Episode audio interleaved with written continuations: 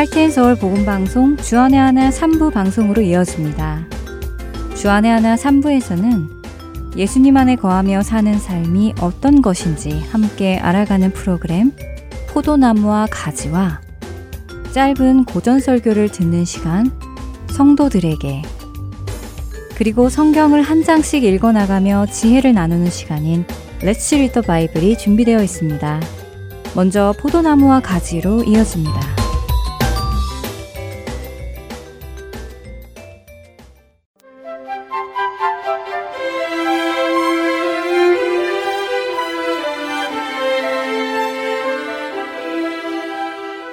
애청자 여러분 안녕하세요. 포도나무와 가지 진행의 민경은입니다. 지난 한 주간 귀신 들린 딸을 위해 예수님께 도움을 받기 위해 나아갔던 가나안 여인의 믿음처럼 겸손한 자세로 주님을 의지하며 살아가셨는지요. 그녀는 분명 예수님께 도움을 얻기 위해 나아갔습니다. 그런데 그녀가 예수님께 필요로 했던 도움은 어떤 도움일까요? 오늘은 여러분과 이 도움에 대해 좀 나누어 보려고 합니다. 도움. 도움에는 여러 가지가 있습니다. 간당간당 하는 사람을 살짝 밀어만 주어도 큰 도움이 될 때도 있지요. 예를 들어 무거운 짐을 실은 리어카를 끌고 오르막길을 가는 사람을 뒤에서 밀어주며 간다면 리어커를 끌고 가던 사람에게는 정말 큰 도움이 됩니다. 두꺼운 이불을 접을 때에 맞은편에서 누군가 붙잡아 준다면 그것도 큰 도움이 되지요. 새로운 도시에 가서 어디로 가야 할지 길을 잃은 사람에게 가고자 하는 장소를 알려주거나 그 사람을 데려다 준다면 그것도 큰 도움이 될 것입니다. 이사하는 친구를 도와 이삿짐을 날라주는 것도 큰 도움이지요. 급히 마켓에서 무엇을 사려고 하는데 지갑을 깜빡하고 가져오지 않아 발을 동동 구를 때에 친구가 몇 달러를 빌려준다면 그것도 큰 도움이 될 것입니다. 하지만 이런 도움들은 도움이 되기도 하지만 또한 그 도움 없이도 힘들기는 하지만 그 일을 해내지 못하는 것은 아닙니다. 조금 더 시간이 들고 더 힘이 들고 더 어렵기는 하지만 도움이 없이도 할 수는 있지요. 반면에 그 도움이 없으면 결코 해낼 수 없는 도움들도 있습니다. 사지가 마비된 사람이 화장실을 가려고 한다면 도움이 없이는 불가능하지요. 큰 수술을 해야 할 때 의사의 도움 없이는 가능하지 않습니다. 비행기를 타고 다른 장소로 갈 때 비행을 할 줄 모르는 사람은 비행사의 도움을 받아야만 비행기를 타고 갈 수 있습니다. 생각해보면 우리 주변에는 도움 없이는 할 수 없는 것들이 참 많습니다. 귀신 들린 딸을 위해 예수님을 찾아왔던 가나안 여인은 어떤 도움을 예수님께 구한 것이었나요? 자신도 할 수는 있지만 어렵기에 조금만 도와주시면 일을 쉽게 할 수 있는 그런 도움이었나요? 아니면 자신은 결코 할 수 없기에 주님의 도움 없이는 결코 이루어질 수 없는 그런 도움이었나요? 물론 두 번째입니다. 귀신 들린 딸을 자유하게 해주는 것은 가난한 여인의 힘으로는 가능하지 않지요. 그녀는 귀신을 통제할 능력이나 권세가 없었기 때문입니다.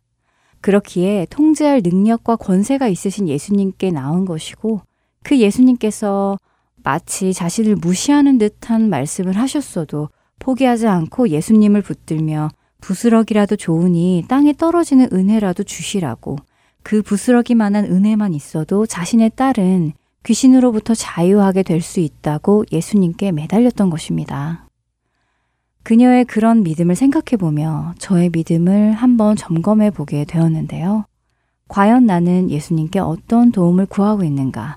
나는 예수님으로부터 어떤 도움을 기대하고 있는가 생각해 보게 되었습니다. 찬양 한 곡 들으시는 동안 여러분도 한번 생각해 보시면 어떨까요? 여러분이 예수님께 구하는 도움은 어떤 것인지 말입니다.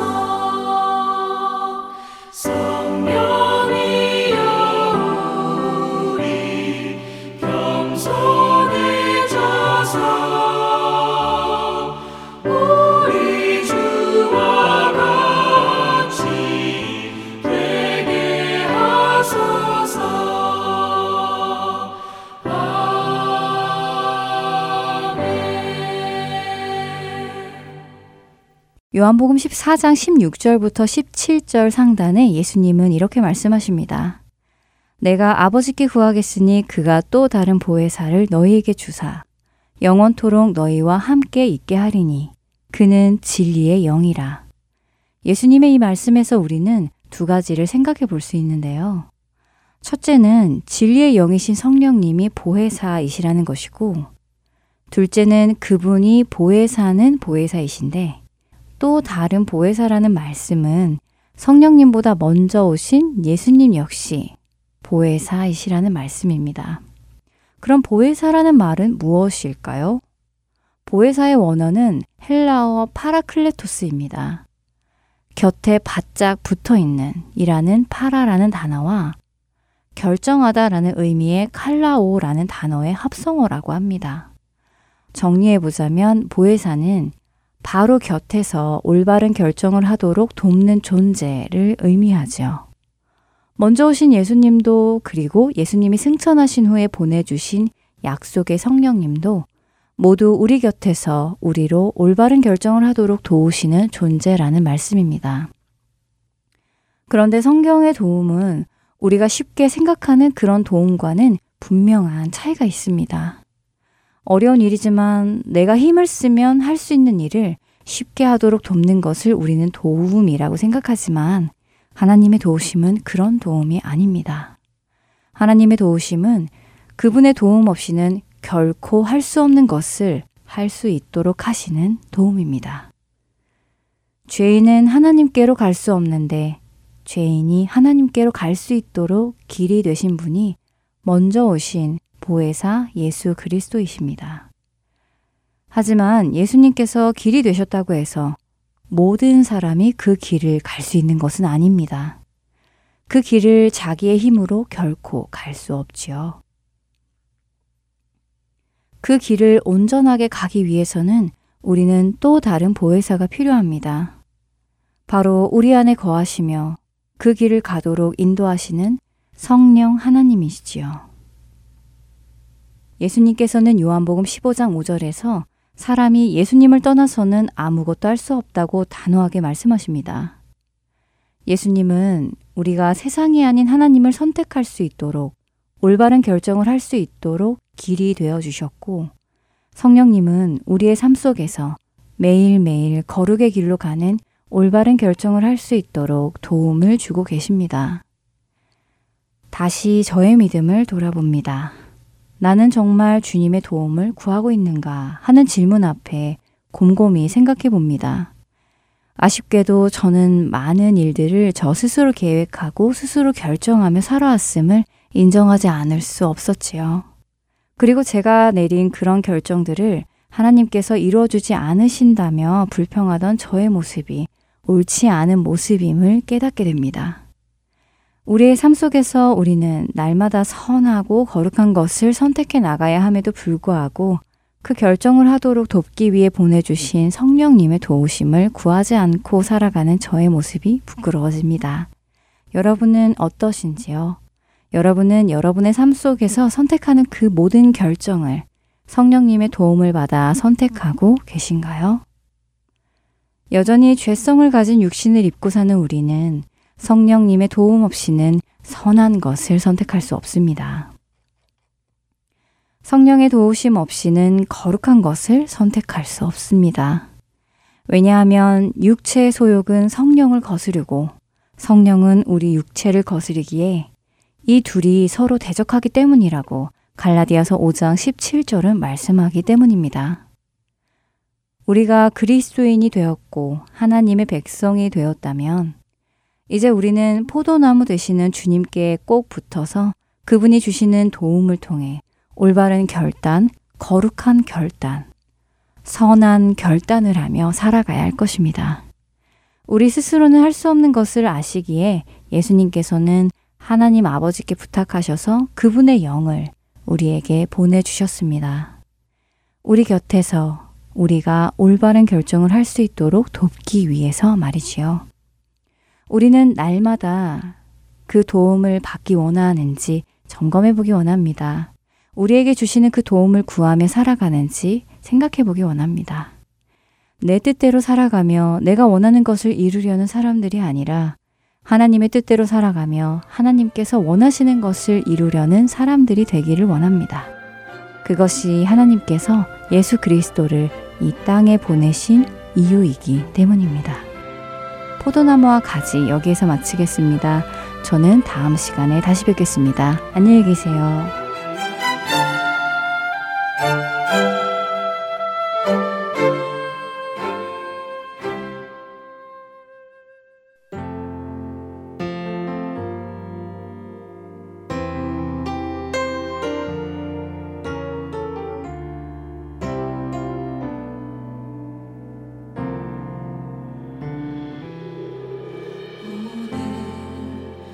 와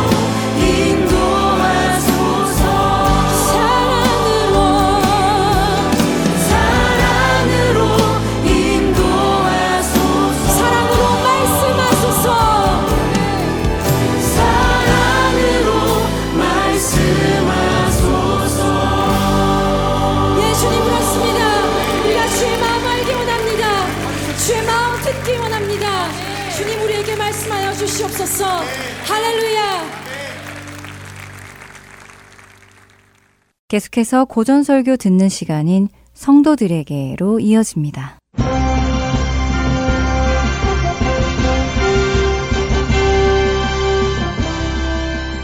여러분 안녕하세요. 성도들에게 진행해 권혁준입니다. 성도들에게 이 프로그램은 지난 시대의 외국 설교자들의 설교를 여러분께 읽어드리는 시간입니다. 오늘은 1899년에 태어나 1981년 소천한 영국 복음주의 설교자 마틴 로이드 존스의 에베소서 5장 설교 성경적 찬양 중 일부를 읽어드립니다. 에베소서 5장 19절의 말씀입니다. 시와 찬송과 신령한 노래들로 서로 하답하며 너희의 마음으로 죽게 노래하며 찬송하며 이 말씀에서 사도 바울은 이 세상 사람들과 그리스도인들은 행복과 기쁨과 즐거움에 관하여 본질적으로 서로 다른 입장과 태도를 취한다는 것을 계속해서 대조해주며 강조하고 있습니다. 그리스도인으로서 우리가 행하는 모든 것은 이 세상의 방식과는 정반대된다는 것을 기억하시기 바랍니다. 이 세상은 품위가 낮고 감상적인 노래를 부르지만 그리스도인들은 시와 찬송과 신령한 노래들을 부릅니다. 뿐만 아니라 그리스도인들이 노래 부르는 방식도 세상 사람들과는 전혀 다릅니다. 세상 사람들은 행복을 느끼기 위하여 함께 모여 교제하며 노래하지만 그리스도인들은 마음에 있는 행복을 표현하기 위해 노래합니다. 특히 가장 크고도 결정적인 차이는 그들이 부르는 노래의 주제라고 할 수 있습니다. 사도 바울은 19절을 너희의 마음으로 죽게 노래하며 찬송하며 라고 말씀하는데 그리스도인이 아닌 사람들은 무엇에 관하여 노래합니까? 그들이 부르는 노래를 한번 생각해 보겠습니다. 여러분은 그들이 여러 가지 방법으로 그들 자신이나 다른 사람들을 주제로 노래하고 있음을 발견할 수 있을 것입니다. 이 세상은 항상 자기 자신을 노래합니다. 개인에 관한 노래든 국가에 관한 노래든 헛된 자랑과 교만으로 가득한 노래를 불러댑니다. 여러분은 이 사실을 알고 계십니까? 이런 노래를 부른 후에 사람들은 건배를 하고 서로를 치켜 세우며 서로에 관한 노래를 부릅니다. 이것이 세상이 즐거운 시간을 보내는 특징이며 행복을 추구하는 방법입니다. 물론 우리가 다른 사람을 치켜 세워주면 그 사람도 우리를 치켜 세워줄 가능성이 높습니다. 세상은 그것을 잘 알고 있습니다. 그래서 세상 사람들은 서로를 지켜 세워주는 사회 안에서 시간을 보내는 것입니다. 세상 사람들이 부르는 노래만 그런 것이 아닙니다. 그들의 문학 작품도 마찬가지입니다. 이 세상은 항상 자기 자신을 중심으로 돌아갑니다. 이제 눈을 돌려 에베소서 5장 19절에 나타난 그리스도인의 모임을 살펴보겠습니다. 그리스도인의 모임은 세상과 형식만 다른 것이 아니라 본질 자체가 전적으로 다릅니다. 그리스도인들이 부르는 노래는 그 주제부터 전혀 다릅니다. 그리스도인들의 모임은 항상 주님을 중심으로 이루어집니다. 그리스도인의 노래도 마찬가지입니다. 바울이 말한 그대로입니다. 너희의 마음으로 죽게 노래하며 찬송하며 라고 할 때 주라는 단어는 주 예수 그리스도를 가리킵니다. 이것은 사도 바울이 20절에 덧붙인 말 범사에 우리 주 예수 그리스도의 이름으로 항상 아버지 하나님께 감사하며 라는 것에서 우리는 알 수 있습니다. 일반적으로 신약 성경에 등장하는 주라는 단어는 성부 하나님보다는 성자 하나님을 의미합니다. 이것을 기억하는 것이 중요합니다. 여기에 쓰인 주라는 단어가 주 예수 그리스도를 가리킨다는 것에 대한 더 유력한 증거가 있습니다. 이것은 이 문제에 대해서 더 이상 논쟁할 필요도 없게 만들 만큼 결정적인 증거입니다. 우리 주님께서는 성령의 오심에 관하여 가르치시면서 요한복음 16장 13절과 14절에 이렇게 말씀하셨습니다. 그가 너희를 모든 진리 가운데로 인도하시리니 그가 스스로 말하지 않고 오직 들은 것을 말하며 장래 일을 너희에게 알리시리라. 그가 내 영광을 나타내리니 내 것을 가지고 너희에게 알리시겠습니다. 성령 하나님께서는 이 일을 위하여 보냄을 받으셨습니다. 성자는 성부를 영화롭게 하고 성령은 성자를 영화롭게 하며 성자를 통하여 성부를 영화롭게 하십니다. 에베소서로 다시 돌아옵시다. 사도는 18절에서 술 취하지 말라 이는 방탕한 것이니 오직 성령으로 충만함을 받으라 고 말했습니다. 그러므로 성령으로 충만한 예배자들이 찬양하고 사모하는 대상이 결국 성자라는 것은 명백한 결론입니다. 여기서 우리는 한 가지 중요한 사실을 깨달을 수 있습니다. 우리가 정말로 성령의 역사를 경험하고 있는지를 시험해 보기 위해 다음과 같이 질문할 수 있습니다. 우리가 경험하는 성령의 역사가 우리로 하여금 성자를 경배하고 찬양하도록 만들어주며 성자의 영광을 노래하려는 소원을 심어주는가? 즉, 예수님을 향한 경배와 찬양, 그리고 예수님의 영광을 노래하고픈 소망이 생기는가입니다. 시대마다 성령의 교리와 관련하여 잘못된 신앙을 가지고 교회를 어지럽히는 사람들이 있었습니다. 대부분의 사람들이 어떤 역사를 아무런 검증 없이 성령의 역사로 쉽게 단정 지었기 때문입니다. 사람들은 여러 가지 신기한 체험과 능력, 환상과 입신, 진동, 치유의 기적, 혹은 이와 비슷한 일들만 있으면 무조건 성령의 역사라고 생각하는 경향이 있습니다. 그러나 신약 성경은 그런 기준으로 어떤 일을 성령의 역사라고 단정 짓는 일이 매우 위험하고도 잘못되기 쉬운 일임을 조심스럽게 가르칩니다. 본래 우리는 너무나 쉽게 속아 넘어가는 본성을 지니고 있습니다. 그래서 성경은 우리에게 영을 다 믿지 말고 오직 영들이 하나님께 속하였나 분별하라 고 요한일서 4장 1절에서 말씀하십니다. 다시 말해서 영들을 시험하고 점검해 보라는 것입니다. 그런데 성자 예수님을 찬양하는 것이 바로 그것을 시험할 수 있는 기준이며 척도입니다.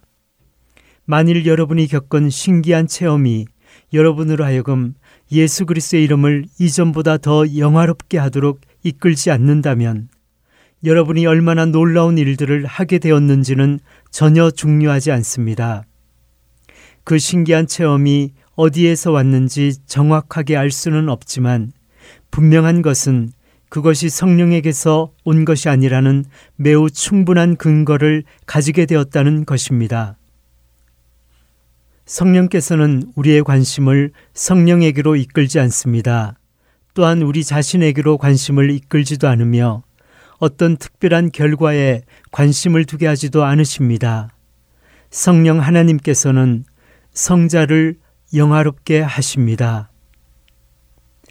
성자께서 이 땅에 계실 때 그러셨던 것처럼 성령께서도 자신을 숨기십니다. 우리 주님께서는 사람의 형상으로 이 땅에 오실 때 마치 암행어사처럼 자신을 숨기셨습니다. 어떤 면에서 성령도 마찬가지입니다. 성령께서는 모든 사람들이 성자이신 예수님만을 바라볼 수 있도록 하기 위하여 자기 자신을 숨기십니다. 그러므로 만일 누군가가 끊임없이 성령에 관해 말하면서 성자에 대해서는 거의 말하지 않는다면 그 사람은 성령의 역사를 체험하고 있는 것이 아니라 다른 것에 속고 있는 것이 분명합니다. 사도 바울은 말합니다. 그렇다. 성령으로 충만해진 사람들은 시와 찬송과 신령한 노래들로 서로 화답한다. 그들은 자기의 마음으로 죽게 언제나 죽게 아름다운 곡절을 만들어서 노래한다. 이처럼 찬양 후에 내게 남는 것이 무엇인가를 생각해 보아야 할 것입니다. 우리에게 남는 것은 예수 그리스도뿐이어야 합니다. 우리가 그리스도인인지 아닌지를 확인해 보는 일은 중요합니다. 여기에는 실수가 있어서는 안 됩니다. 이것은 모든 사람에게 지극히 중요한 일이며 그 중요성을 아무리 강조하고 또 강조해도 지나치지 않은 중차대한 일입니다. 그렇다면 우리가 그리스도인인지 아닌지 확인할 수 있는 좋은 시금석은 무엇입니까? 그것은 주 예수 그리스도에 대한 우리의 태도, 우리의 관계입니다. 이슬람 교도들도 하나님을 경배합니다. 유대인들도 하나님을 경배합니다. 그러나 이슬람 교도들이나 유대인들과 그리스도인을 구별시켜주는 독특한 점이 있습니다. 그것은 그리스도인에게는 예수 그리스도가 항상 본질이며 중심이 된다는 사실입니다.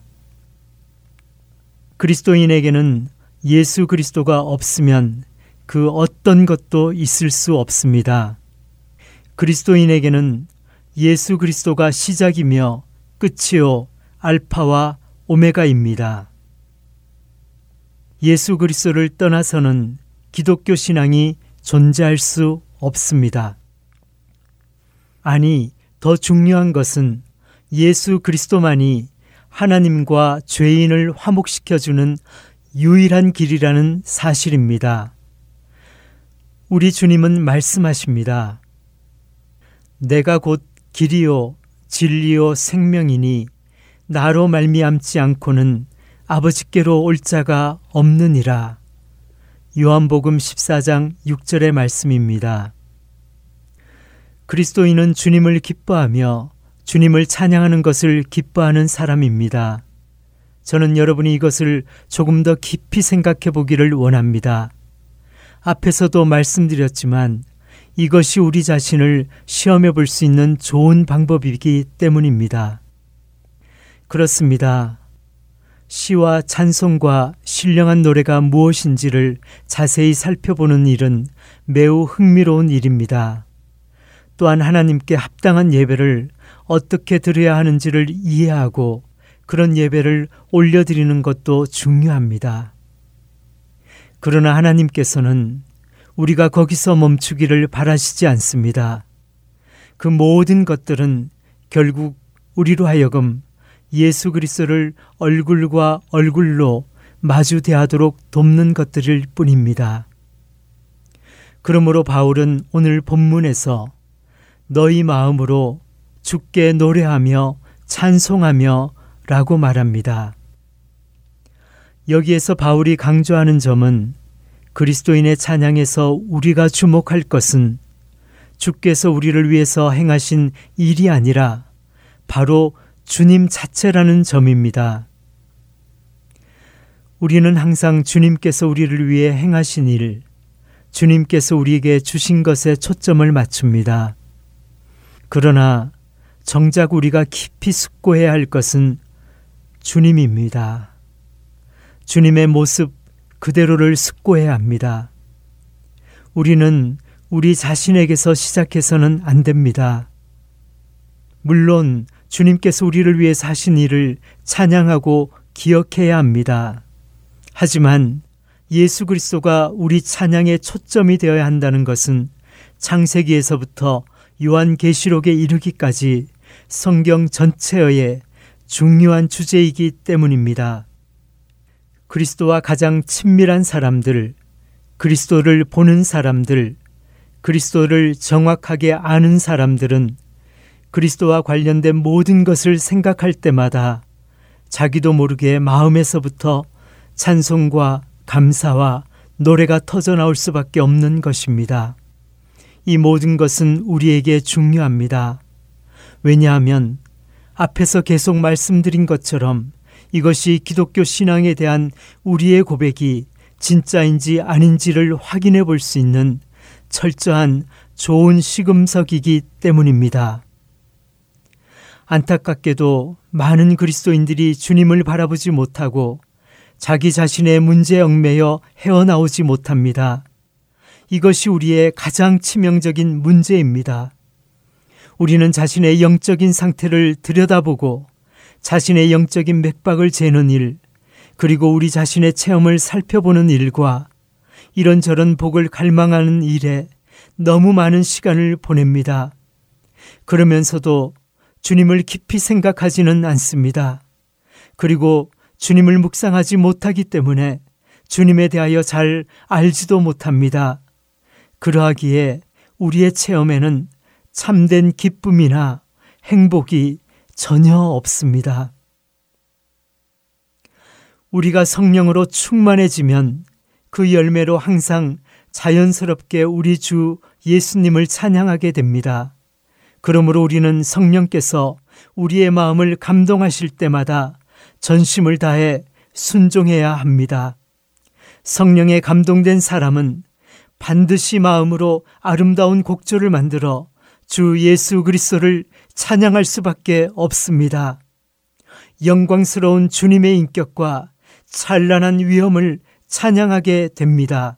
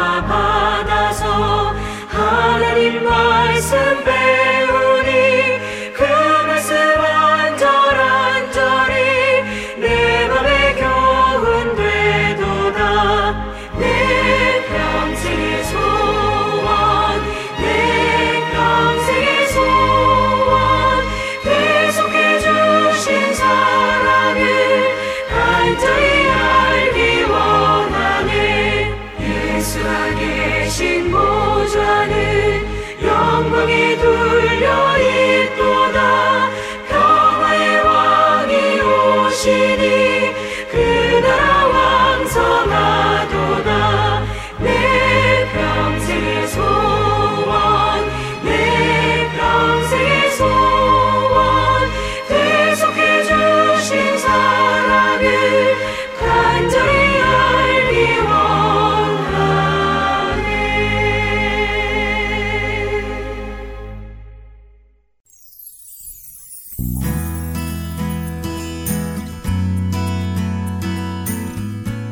예수 그리스도의 복음을 통하여 영혼을 변화시키는 할텐 서울 복음 방송에서는 방송 봉사자를 찾고 있습니다.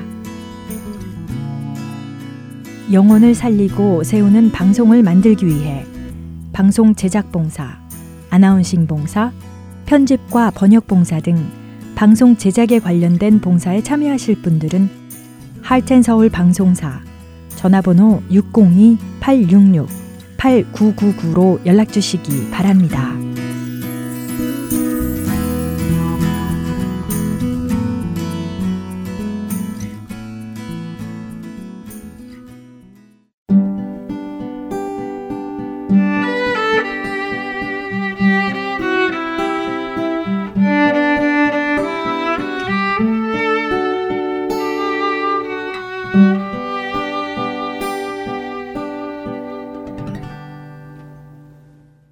말씀을 묵상하는 시간 Read the Bible 보내드립니다.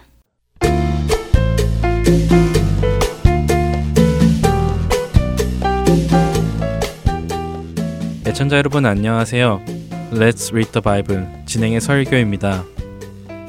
고린도 도시는 당시 최고 철학과 문화의 도시로 알려진 아테네에서 서쪽으로 약 50마일 정도 떨어진 도시였습니다. 아테네에서 멀지 않았기에 고린도 사람들 역시 자신들의 문화가 꽤 수준이 높다고 믿었죠. 특별히 돈이 많았고 많은 사람들이 오고 가는 고린도에서 사람들은 지혜를 높이 평가했습니다.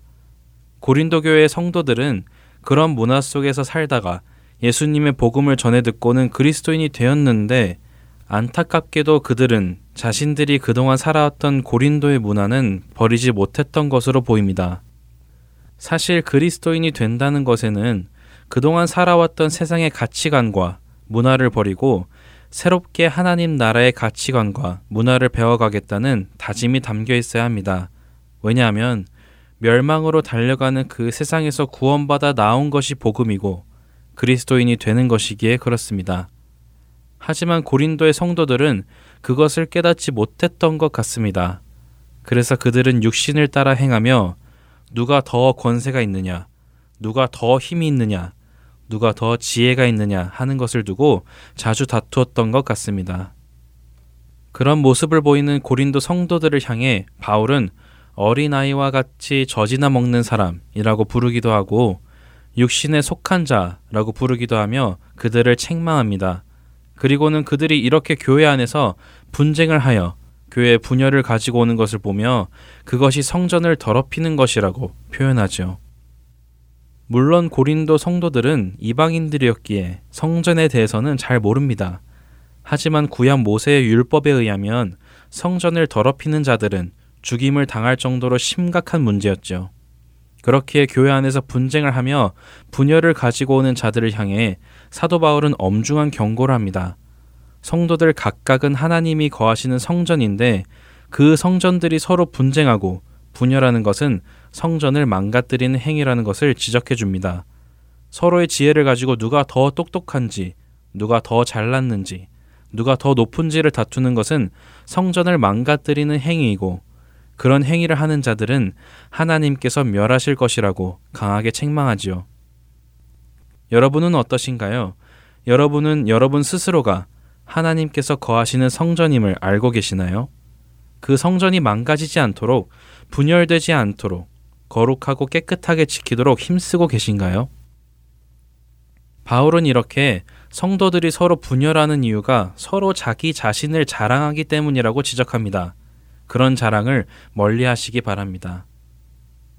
바울의 말처럼 사람을 자랑하는 것은 헛된 것이기 때문입니다. 오늘 고린도전서 3장을 읽으며 자기 자신의 신앙을 점검해 보는 우리가 되기를 바랍니다. Let's read the Bible. 고린도전서 3장 1절에서 23절까지의 말씀을 읽겠습니다. 형제들아 내가 신령한 자들을 대함과 같이 너희에게 말할 수 없어서 육신에 속한 자 곧 그리스도 안에서 어린 아이들을 대함과 같이 하노라 내가 너희를 젖으로 먹이고 밥으로 아니하였노니 이는 너희가 감당하지 못하였음이거니와 지금도 못하리라 너희는 아직도 육신에 속한 자로다 너희 가운데 시기와 분쟁이 있으니 어찌 육신에 속하여 사람을 따라 행함이 아니리요. 어떤 이는 말하되 나는 바울에게라 하고 다른 이는 나는 아볼로에게라 하니 너희가 육의 사람이 아니리요. 그런즉 아볼로는 무엇이며 바울은 무엇이냐? 그들은 주께서 각각 주신 대로 너희로 하여금 믿게 한 사역자들이니라. 나는 심었고 아볼로는 물을 주었으되 오직 하나님께서 자라나게 하셨나니 그런즉 심는 이나 물 주는 이는 아무것도 아니로되 오직 자라게 하시는 이는 하나님뿐이니라. 심는 이와 물 주는 이는 한 가지이나 각각 자기가 일한 대로 자기의 상을 받으리라. 우리는 하나님의 동역자들이요 너희는 하나님의 밭이요 하나님의 집이니라. 내게 주신 하나님의 은혜를 따라 내가 지혜로운 건축자와 같이 터를 닦아둠에 다른 이가 그 위에 세우나 그러나 각각 어떻게 그 위에 세울까를 조심할지니라. 이 닦아둔 것 외에 능히 다른 터를 닦아둘 자가 없으니 이 터는 곧 예수 그리스도라. 만일 누구든지 금이나 은이나 보석이나 나무나 풀이나 지프로 이 터 위에 세우면 각 사람의 공적이 나타날 터인데 그날이 공적을 밝히리니 이는 불로 나타내고 그 불이 각 사람의 공적이 어떠한 것을 시험할 것임이라. 만일 누구든지 그 위에 세운 공적이 그대로 있으면 상을 받고 누구든지 그 공적이 불타면 해를 받으리니 그러나 자신은 구원을 받되 불 가운데서 받은 것 같으리라. 너희는 너희가 하나님의 성전인 것과 하나님의 성령이 너희 안에 계시는 것을 알지 못하느냐? 누구든지 하나님의 성전을 더럽히면 하나님이 그 사람을 멸하시리라. 하나님의 성전은 거룩하니 너희도 그러하니라. 아무도 자신을 속이지 말라. 너희 중에 누구든지 이 세상에서 지혜 있는 줄로 생각하거든 어리석은 자가 되라. 그리하여야 지혜로운 자가 되리라.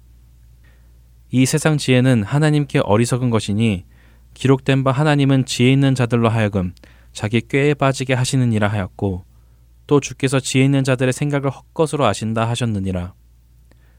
그런즉 누구든지 사람을 자랑하지 말라. 만물이 다 너희 것임이라.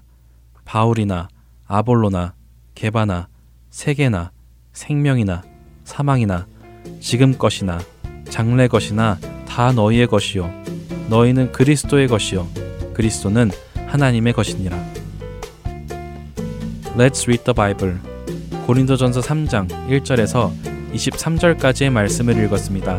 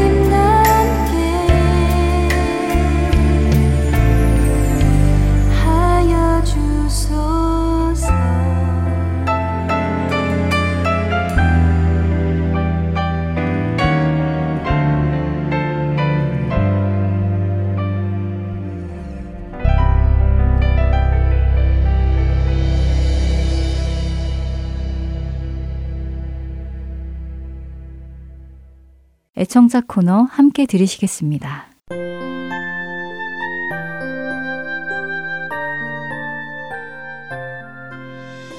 안녕하세요. 할테인 서울 보건방송 애청자 코너 시간의 민경은입니다. 애청자 여러분께서 보내주시는 메모 카드, 그리고 편지를 읽어드리는 시간입니다. 오늘은 2023년 8월 17일까지 도착한 소식 읽어드립니다. 첫 소식은 시카고에서 왔습니다. 할테인 서울 보건방송 여러분께 그동안 이 무더운 날씨에 모두가 안녕하신지요? 이 시카고에 사는 저에게 매주 잊지 않고 카톡으로 보내주시는 복음방송으로 이 무더위를 날리며 잘 버티며 지내고 있습니다. 요즘 새로 시작한 프로그램 마틴 로이드 목사님의 설교 말씀과 책 읽는 그리스도인 방송이 너무 좋아서 몇 번이고 반복해서 듣고 또 들으며 은혜 받고 있습니다. 그 외에 포도나무와 가지, Let's Read the Bible, 사도행전 성경 공부 등등 너무 좋아요. 어떤 것 하나 버려질 것 없이 귀한 말씀 들어서 저한테는 큰 위로와 감동이 됩니다. Heart and Soul 복음방송에서 수고하시는 많은 봉사자분들과 팀원들 덕분에 저는 이렇게 편하게 은혜의 말씀만 받고 있으니 그저 감사하고 감사할 따름입니다. 이 귀한 복음 사역이 이 땅 위에 가지처럼 쭉쭉 뻗어나가서 하나님의 큰 기쁨이 되는데 쓰임 받기를 간절히 기도드립니다. 샬롬. 시카고에서 안춘홍 애청자님께서 보내주셨습니다. 편지 글에서부터 사랑이 넘치는 것이 느껴집니다. 방송을 통해 은혜를 경험하시게 되어서 저희도 참 기쁘네요. 힘 주시는 편지 감사합니다. 다음 편지는 메사추세츠 김혜숙 애청자님께서 보내주셨습니다. 할렐루야. 조금이나마 선교 사업에 동참할 수 있어서 감사드립니다. 하나님의 말씀, 찬양으로 은혜 많이 받습니다. 무더위에 고생 많이 하십니다. 하나님의 은혜와 은총이 항상 있으시길 기도합니다. 라고 보내주셨네요. 네, 더운 여름 잘 보내셨지요? 언제 어느 상황에서 주님을 찬양하며 말씀 듣는 우리가 되기를 원합니다. 이제 마지막 편지 읽어드리겠습니다. 안녕하세요. 수고하십니다. 오하이오 데이턴에서 봉사자 김혜경 집사님의 소개로 CD를 받고 있는 유지연 성도입니다. 예수님의 말씀을 전하시는 봉사자 여러분들께 감사드립니다. 좋은 말씀, 찬송, 성경의 흐름을 이해할 수 있도록 설명과 성경 공부 감사드리며 하나님께 찬미와 영광 올려드립니다. 그런데 웬일인지 CD가 잘 오고 있지 않아요. 주소 레이블을 보내드리니 사용해 주시면 감사하겠습니다. 하나님의 사랑과 은총이 수고하시는 여러분들께 함께 하시기를 기도합니다. 라고 보내주셨습니다. 네, 주소 레이블을 이렇게 직접 보내주셨네요. 잘 사용해서 보내드리겠습니다. 앞으로 계속 CD가 잘 도착하기를 기도해 주시길 바랍니다. 방송 들으시는 분들도 잘못된 주소가 있으시나 이사했을 시에 꼭 연락 주시기 바랍니다. 저희에게 큰 도움이 됩니다. 할텐 서울 복음방송의 사역은 여러분의 기도와 후원으로 이루어집니다. 생명을 살리고 세우는 사역을 위해 여러분의 기도와 후원을 계속해서 부탁드립니다. 애청자 코너 여기에서 마치겠습니다. 안녕히 계세요. 먼저 그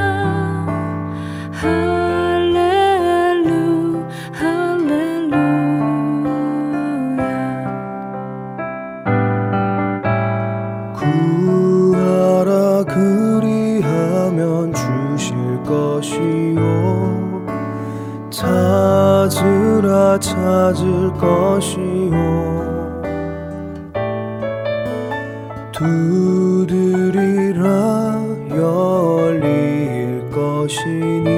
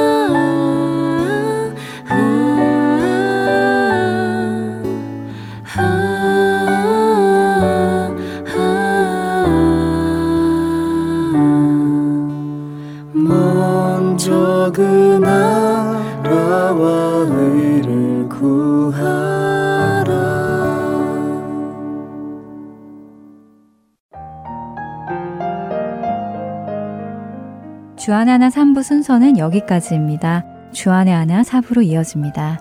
은혜의 시간 계속되시길 바랍니다.